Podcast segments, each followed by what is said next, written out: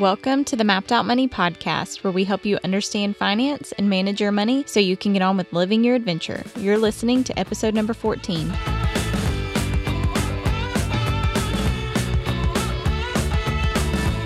And today's episode is sponsored by the Mapped Out Money newsletter. So every week, Hannah and I put together a newsletter uh, where we share what we're learning, uh, where we're adventuring, and what we are creating, all about uh, ultimately how to use your money as a tool to live your own adventure. So if you would like to hear from us on a weekly basis via email, you can just go to our website, mappedoutmoney.com, and sign up for the newsletter right there on the homepage. All right, Nick, you want to get us rolling since this is your first Curious Questions episode? Sure. Um, okay, so you hear me say this all the time, but like one of my favorite statistics is the average four year old kid asks something like two to three hundred questions a day, and I think I was I was probably more than that. My my mom would I guess. would guarantee that you were more than that. Uh, but as we get older, through a mixture of like societal pressure, the way school is, you know, even sometimes unfortunately parents getting annoyed with their kids asking questions, we sort of learn that we aren't supposed to question that much. To where by the time you're an adult, uh, the average adult asks like less than 20 questions a day.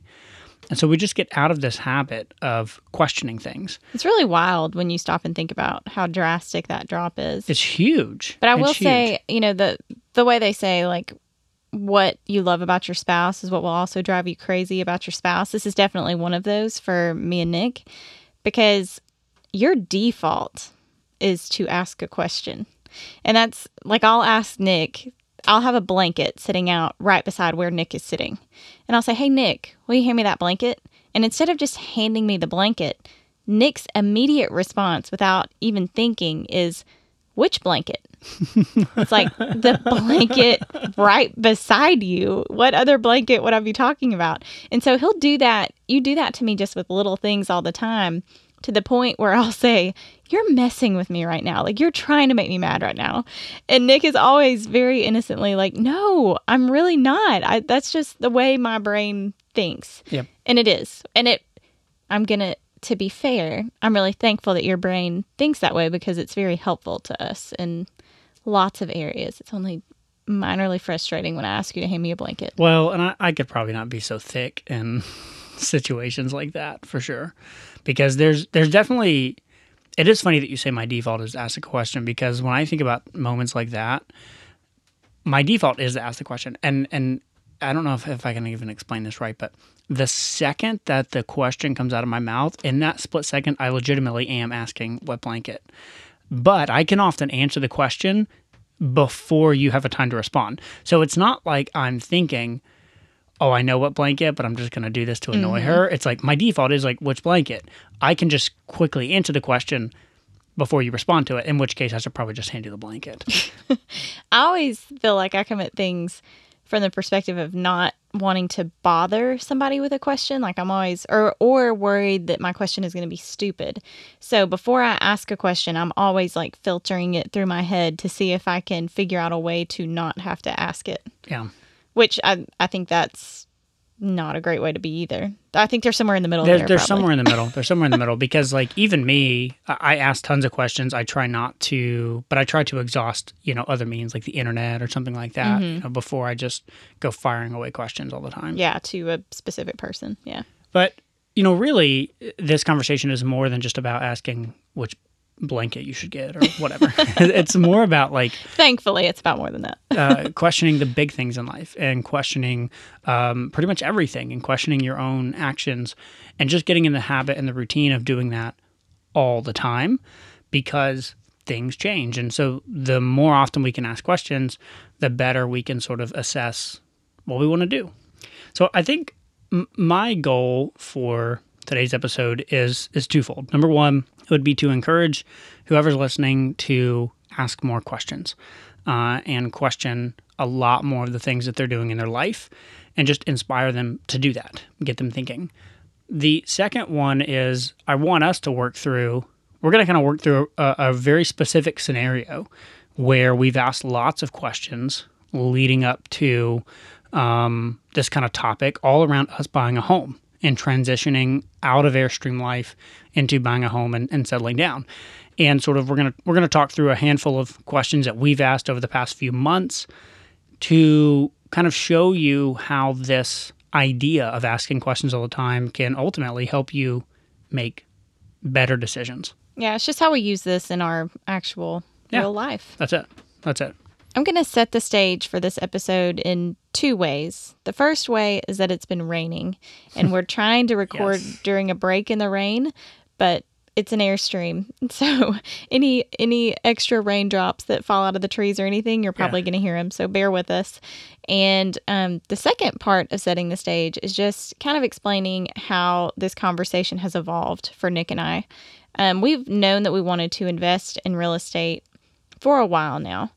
Um, but we've thought of it as being more of a off in the semi distant future type of thing. And it wasn't until COVID hit that we started to get more focused on buying real estate. This initially came from us just having house fever because COVID made travel really weird. We were living out of suitcases between, you know, Yeah, guest houses at canceled. families. Campgrounds Yeah. wouldn't even let you book and Yeah. like come to them. So Some of them would, but a lot of them wouldn't. And if you did go, you couldn't do anything when you got there. yeah, So it was just everything was messy. And so nothing makes you want a house more than living out of a suitcase Guest between guest rooms. rooms. Yeah. yeah. Yeah. And so we started to have this conversation of okay, how much of us wanting a house is because of COVID, which is hopefully temporary, and how much of it is us really being ready to settle down and kind of move on to something new. yeah. So kind of with that in mind, it, it spurred a whole bunch of questions, um, and it, it it ultimately starts with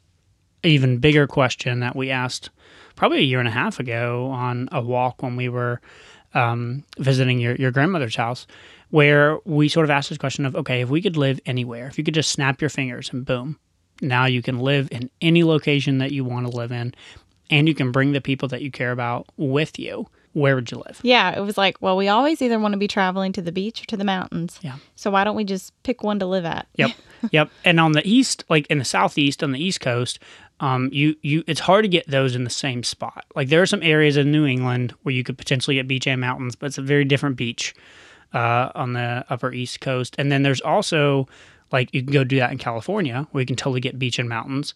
But once we do the realistic version of the question, like our parents are not going to move out there either. And so mm-hmm. now it's like, okay, how can we get beach or mountains In proximity to in family. proximity to family that makes good sense. You know, for us, ultimately, it was like we've actually both grown up sort of splitting the difference. Like we both grew up in an area where we weren't right at the mountains or right at the beach.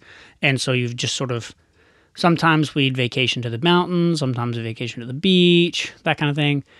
And what we talked about on that kind of walk, I remember it so vividly. Like, why would we? Why would we do that?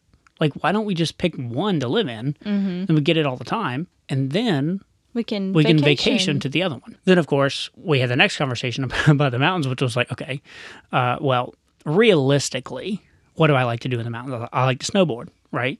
Um, but there's a lot about the mountains in the wintertime that we don't love unless we're strapped to a snowboard. Whereas the beach is one of those things where we enjoy that weather more year round. And so the more we talked about it, the more and more we made sense, or the more and more we thought, like, okay, realistically, I think we would like to live near the beach and travel to the mountains if we had our choice. Yeah, so that set a very general kind of thought process in our heads of okay, well, eventually we would love if we could end up in more of a beach type setting. Yep. But again, at that point, we were still thinking of it as a Far off. yeah, Far off. wasn't wasn't in the near future. So we come into COVID with with that sort of in mind. We have a mm-hmm. general idea of where we might want to settle. So now, of course, the next sort of question in this progression is exactly what you alluded to.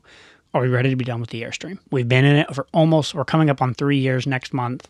And are we done? When we ask this question, you know, we always kind of run that sunk cost test that we talked about in our very first podcast episode, which is okay, if the Airstream was destroyed and we got a check uh, from the insurance company, what would we do? Would we go buy a house or would we go buy another, you know, camper? And I think that helped us know like we weren't ready to fully give it up. Yeah, I think so too, because when we had that conversation, we said, okay, well, we probably what we would do is like first go buy some sort of rental where we can live in part of it and rent part of it, but then be working towards getting another camper. And maybe we wouldn't put as much money into fixing the camper up like we did in this one three years ago. But we still felt like we would want a camper to be able to go and do trips because There's still a lot of places in this country that we haven't seen. yeah, there's a lot of places we want to see. We also have several friends who also RV. Yep. Our jobs, our work does give us the flexibility to be able to travel and do that where we want to do that from. And so we we have the flexibility to go for a month or two or whatever at a time. Okay, so through those series of questions, we've come to the conclusion that we want some sort of home base where we're not like we're over just 100% being in the Airstream with no sense of home base at all. However, we're not willing to sell the Airstream and give it up just yet. However, again, we also don't think it makes good financial sense to just buy a home and have an Airstream as like a second vacation type home in our current financial setting, we've got you know still many many years ahead of us, and we want to start um, doing some more strategic wealth building stuff um, to plan for the long term. Really, is what it comes down to. And so the luxury of doing a house that we live in and an airstream just doesn't make good financial sense. So then we talked about, well, what if we found just a single family home where the rental numbers worked and it was like kind of a fixer upper and we it had enough space for us to have the airstream there like while we were working on the house. Yep. And so maybe take say I don't know 6 months to work on this house and fix it up, 6 months to a year and then get it get it ready to rent or flip or whatever. But that scenario still really didn't help us with that home base piece. Because then if we just leave, we or let's say we go take two or three months to travel in the airstream, well, that house is sitting there not generating. It's not generating anything for us. Yep.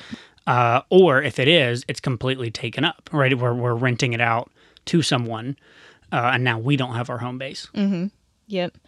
Um, and and like you said, if we chose to, if we chose to go travel in that six months to a year that we kind of allotted to fixing the house up, well, then we're delaying getting a renter in there or Yep. whatever. So it it a it didn't accomplish what we were wanting of the home base piece.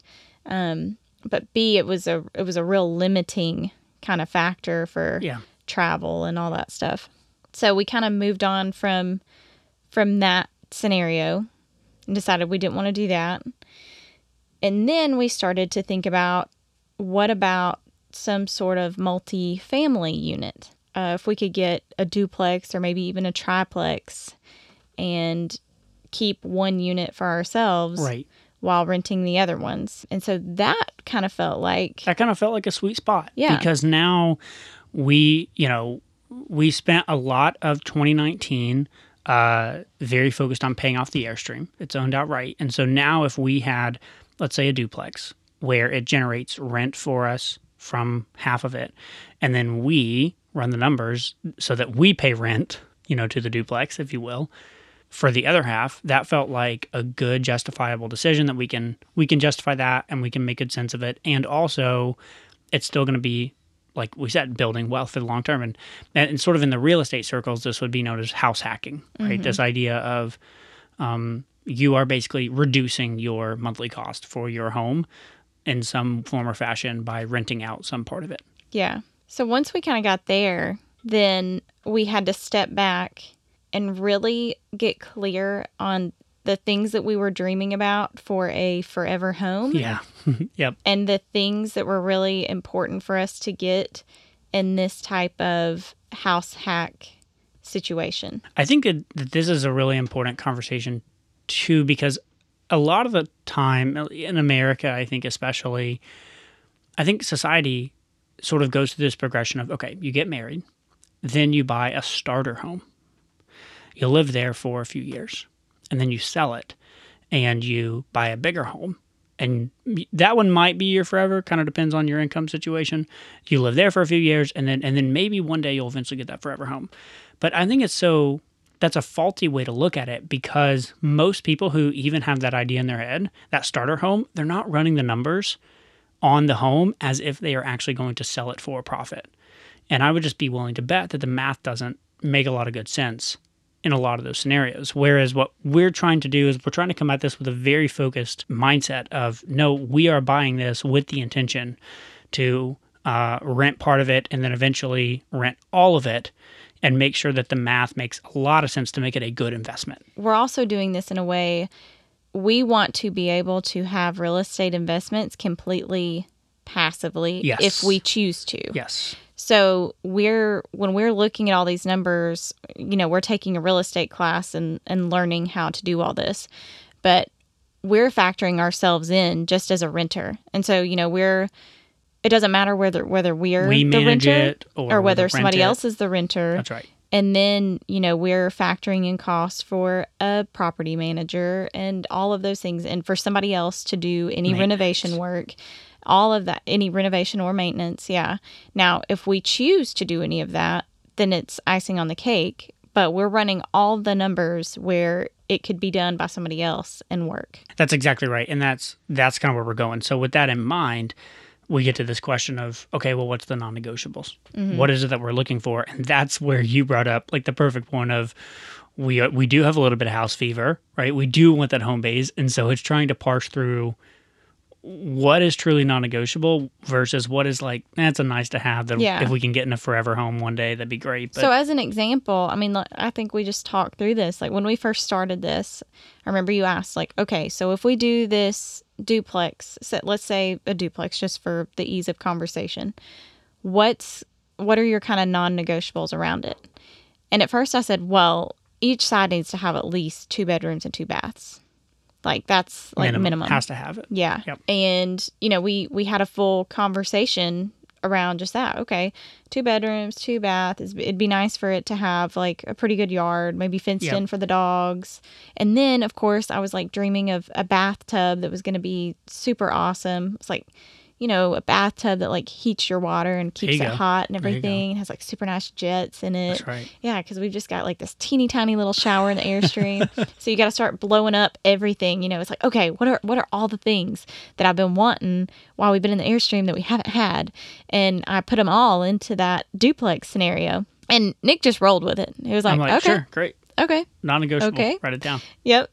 And then a few days later, I was like, you know, I've been thinking about some of this stuff, and it's all really cool. But I'm just I'm just thinking about the fact that anything is going to feel like a huge upgrade for our versus being in an airstream. rv Our airstream is super nice. I love our airstream, It's and I'm so thankful for it. but it's an rv Yeah. So any any amount of real house space and uh luxuries like I don't know, just a I mean, normal a normal a size refrigerator. uh, literally the exact same. We said the Yeah. exact same thing. yeah, it's like the the amount of luxury that that's going to be is just mind blowing. Huge.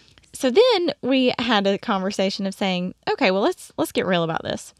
Let's say we found something that had one bedroom and one bath. I would say a minimum I would like to have one bedroom and one and a half baths. But even if we just have one bedroom, said we could use a living room and have a an air mattress. And if we had guests, like we could sleep on the air mattress. We, we're also planning to keep the airstream. Yep. So, you know, we could have it where we could at least run our air, Air conditioning, conditioning, unit. yep. So, if we need to use the Airstream to sleep in, or if we need to use the Airstream as office space while people are visiting us, we can still get that that goal of people being able to come and hang out with us. That's right. And then when they're not there, it's obviously going to be plenty of space for the two of mean, us. more than plenty. Yeah. Yeah. And and then from there, all of those other luxury items, that doesn't even matter. Those those aren't even what we're after. No. Um No. you know, it was the it was more of like having a community somewhere that we can get involved with when we're there and the big piece was people being able to come and visit us without having to pay to stay in a hotel or something. Yeah. Well, I think that's one of the hardest things about being an RVer is the lack of stable community, mm-hmm. right? And so we've done things like, you know, setting up Zoom calls with our friends and other RV friends, and trying to visit family on a somewhat regular basis to get that sense of community. But it's still not the same. Mm-hmm.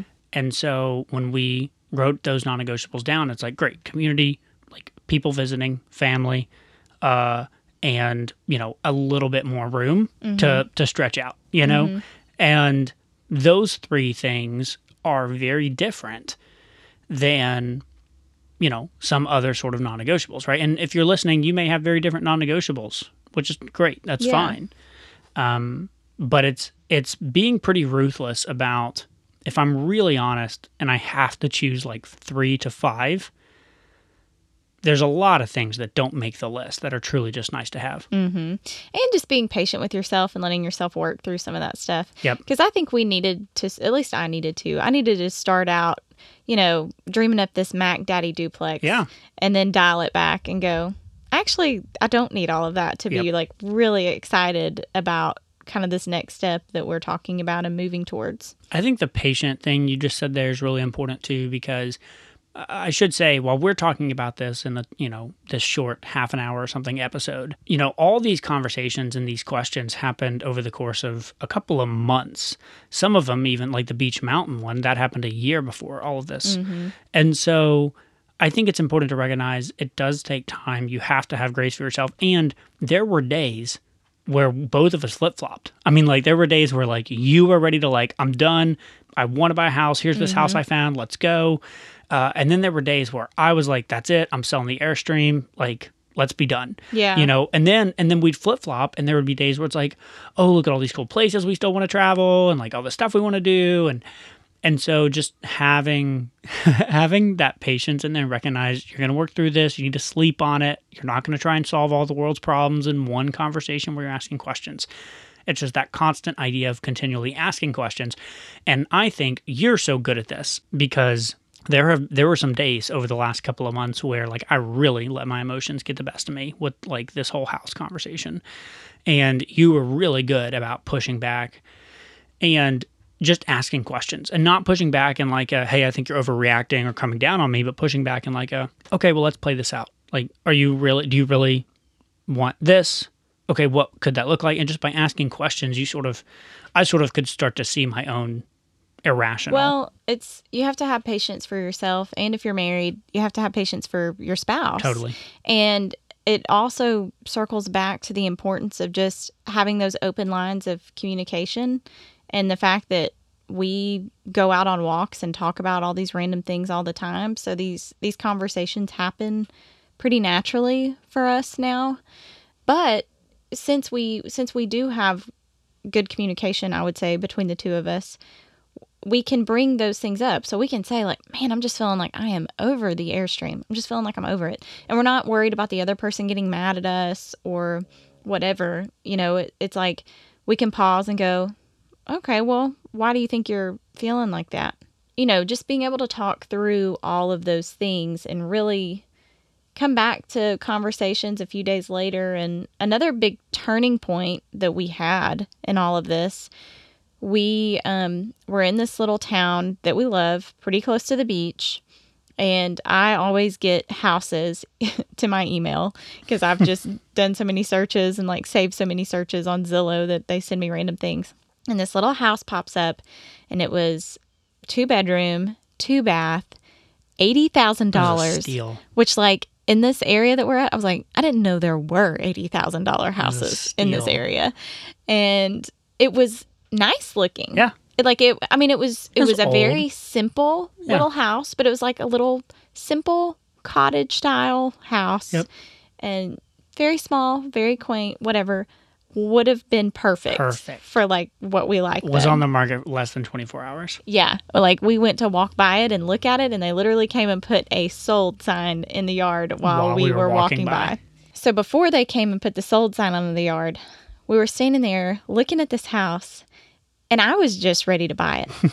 Said, Nick, we this is our house. It's time. Let's do this.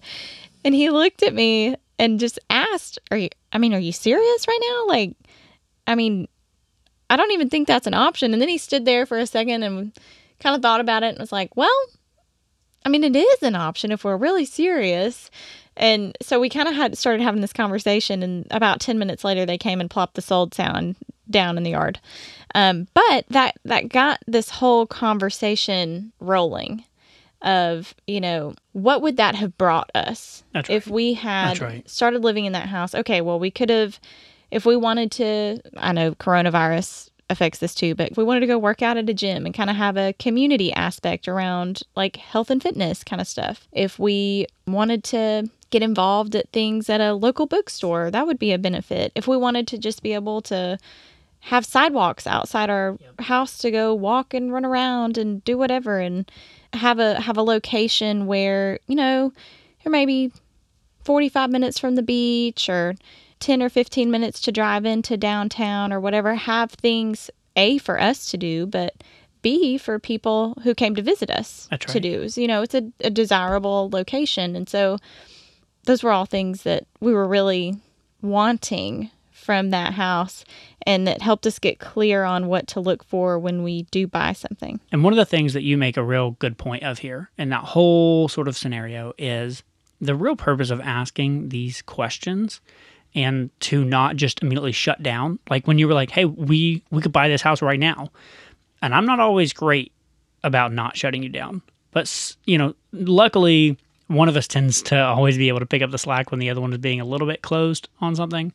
But that idea of immediately meeting it with, "Okay, well, I don't know. Like maybe we could. What would that mean? What would that mean selling or sacrificing or pulling off? Like can we actually make that thing happen? A lot of times the answer is yes if you're willing to make some changes. And so where I'm going with this is the, the purpose of asking all these questions and removing variables. Like okay, well, take COVID out of the equation. Now, are you seriously wanting to do this? Take this out of the equation now. The purpose is to try and get to that deeper underlying reason that is truly driving the decision. If you want to make a decision because COVID is driving you crazy, and that's the main reason you want to make the decision, and you've actually thought about it and objectively decided COVID's driving me nuts, so I want to make this decision, and I'm okay with that as being the main driver, great. Make the decision. If we wanted to buy a house and that was the main decision and we knew it and we objectively was like, this is worth it, cool. Yeah, that's fine. You just don't want to do it You and just then don't in wanna do it. hindsight go, Yes. oh, I did that for the wrong reason. Mm-hmm. That's the key. The key to asking the reason is to try and get to the main driver. And for us, COVID was exacerbating. You know, it was sort of, sort of making these feelings stronger, but it wasn't the reason. yeah. The reason is sort of some of these other things, and that's what we're trying to get to the root of. Yeah.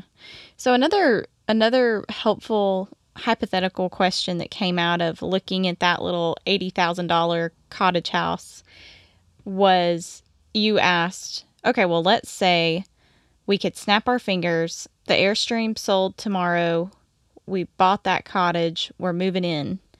Like, are you happy with that? And I was like, oh well no, I don't want to sell the Airstream Yep.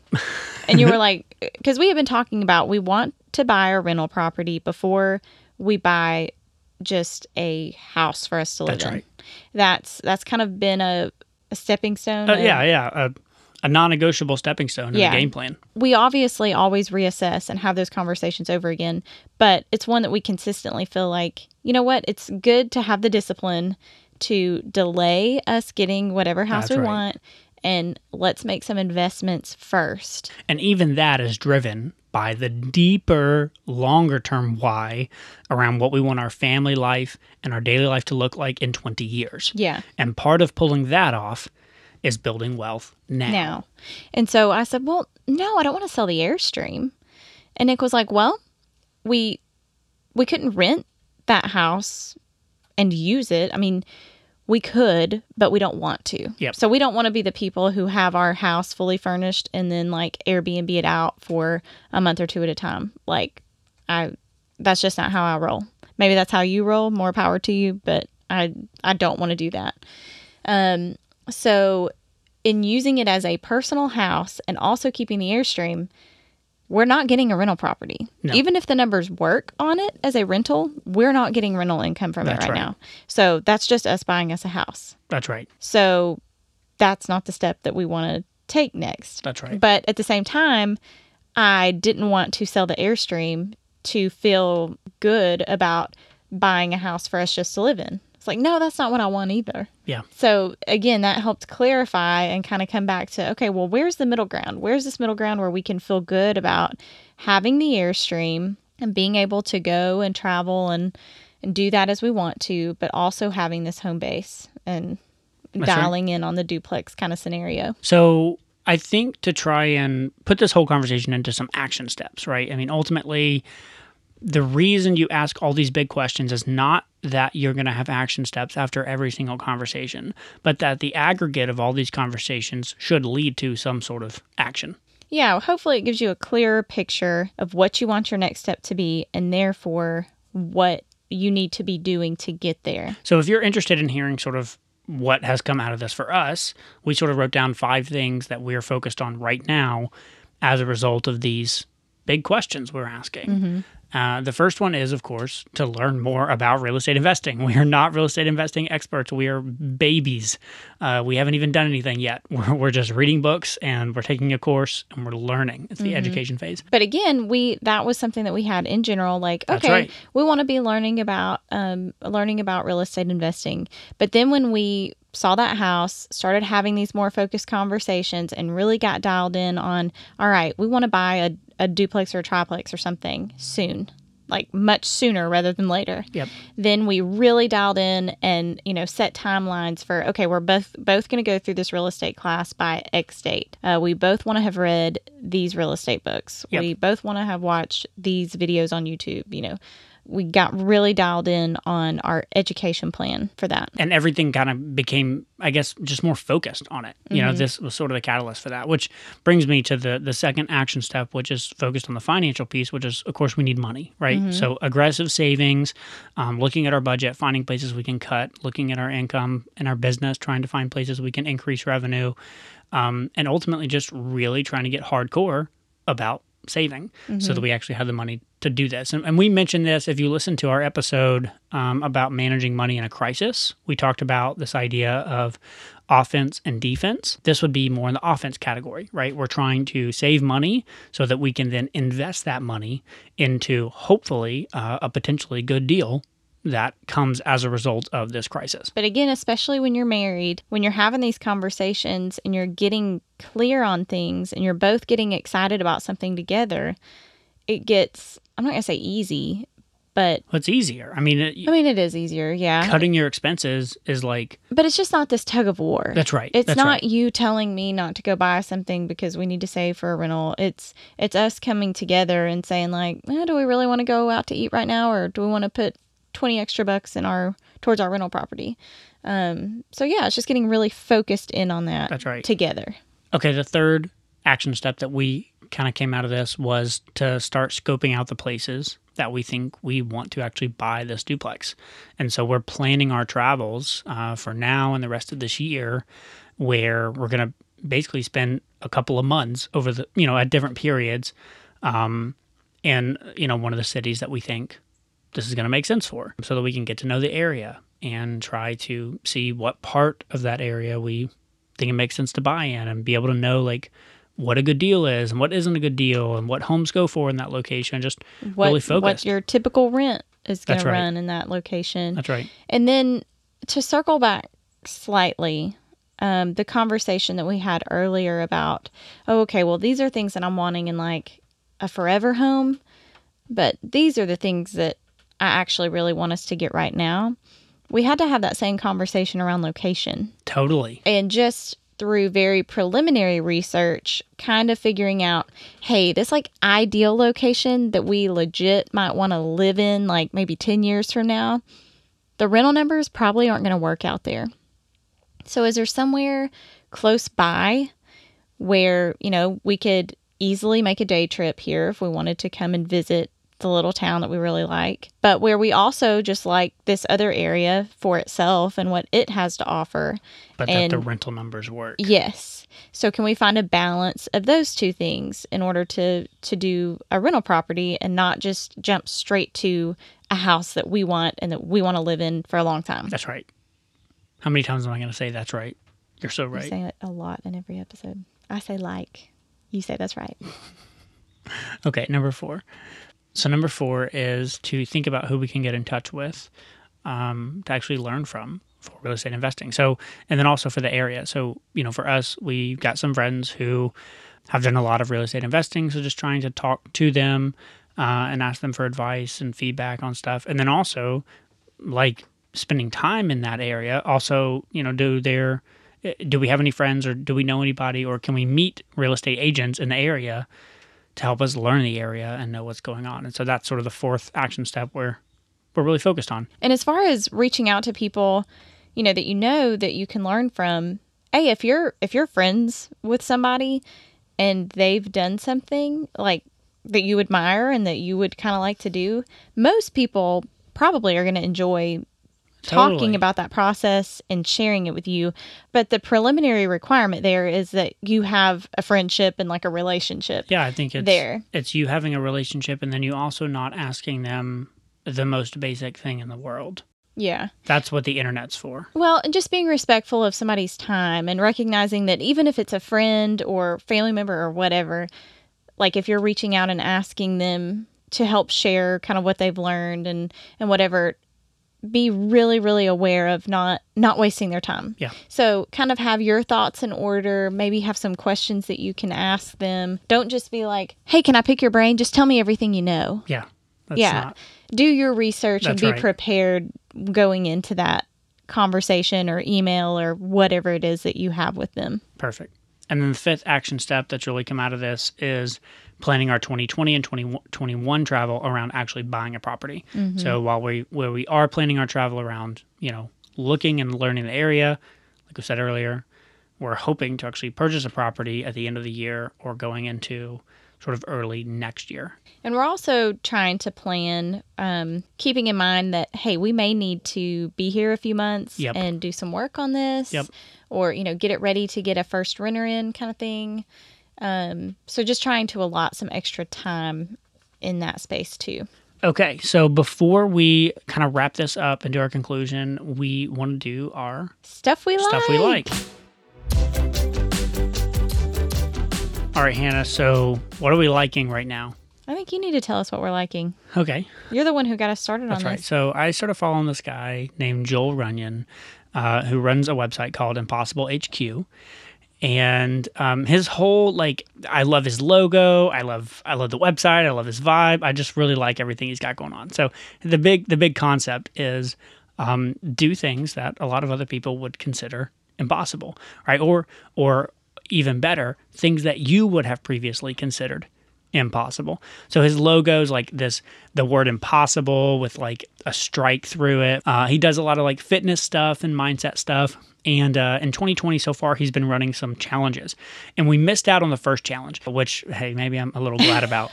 uh, we missed out on the first challenge, which was uh, the longest day race. We'd probably still be in bed if we had done the longest day race. And it was uh, the first day of summer where it was literally, you know, the longest day in terms of sun up to sundown.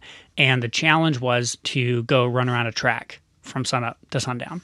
And a lot of it was mental too, because it's not just go run sun up to sundown, it's around a track sun up to sundown. So the same thing over and over and over again for like 14 or 15 hours, depending on, you know, your location. Uh, in Alaska, it'd be a lot more than that, right? So, um, so anyway, so I, I just like what he's doing and I like what he's putting out there. And I, I really am enjoying him inspiring you to push through and become more mentally tough. Because I think we Hannah and I were just talking about this. Um, I, I think I'm fairly mentally tough when it comes to, let's say, work. Uh, I can put in a lot of hours when I need to. I can push through it. Um, you know, I can I can do stuff I don't always want to do in order to get it done. But I actually don't think I'm very mentally tough when it comes to fitness and working out and health stuff. Uh, whereas you are, you're like super. I think mentally tough. I think I just tend to be more geared towards endurance things. Maybe, but I, I, mean, I think you're selling yourself short. I, I think you're really, I think you're a lot tougher than you gave your, yourself credit for. Well, thanks. You're nice. and um and, and Joel's challenges are inspiring me to really push that. So if this at all sounds anything like interesting to you, just go check out his site. He's on Twitter, Joel Runyon. His website's impossiblehq.com. At the time that we're recording this, he's currently doing the 100 mile That's or right, 100 100K mile. challenge. yeah, so we're it's basically uh, the first 20 days of July running either five miles per day or um, a 5K per day. And so Hannah and I, we've been running uh, a little bit and and felt like we could push ourselves. So we're doing the five miles per day, and we're currently three days in. We, when we get done here, we're going to go run our fourth day. Uh, and I'll be honest, it is tough. it is really really tough. Yeah, we had our first two a day Yeah, yesterday because we had our normal workout and then, and then the, five miles, and So, and it is just mentally tough. it's to mentally tough. Make yourself get out there and it do is it. mentally brutal. Uh, but I'm I'm really excited. I think I'm going to come out of this a lot a lot more mentally strong. Mm-hmm. That's my goal. So, anyways, uh, we're really loving Joel's stuff. Check him out. Impossible HQ. Okay. With that being said, do you want to tie a nice bow on it for us? Yes, of course. I'm making you do all the work today. I know. um, so to, to tie a bow on this whole thing, it really comes down to what we talked about a couple episodes ago around conscious spending. The vast majority of us are living our lives sort of in the subconscious, and we're letting our life circumstances or our habits or those people around us uh, drive our big decision making. And we want to try and not do that. And we want to try and bring our actions into the conscious. And one of the best ways to do that is by asking lots of questions. And so we hope that uh, this episode has inspired you to ask more questions. And we plan to have more Nick's curious questions Yeah. episodes, and they all they all may be structured a little bit differently. Yeah, I think I don't they will know. be. Some of them might just be general questions for you to think through, but I definitely think we want to use it as an opportunity to share some of the things that we're trying to think through and work through too. So That's right. I don't know. We'll see what happens. Yeah, so we're playing around with this episode format, and um, if you if you enjoyed this episode, please let us know. If you didn't enjoy this episode, please let us know that too. uh, email me nick at mappedoutmoney.com. Yeah, notice that Nick invites all the bad feedback to his email. yeah, He chooses what to tell me. that's right. That's right. so no, but seriously, um, we we really would love your feedback if this was helpful for you. Um, please do let us know. We're still, you know, very much so in the infancy stage of this podcast and trying to figure out um, what's most beneficial. yeah, So- and we really do want it to be to be helpful for you. All right. So, uh, as always, thank you so much for listening. Go out there and ask lots of questions. Which blanket? That's right. Which blanket? All right. We'll see y'all next time. Bye.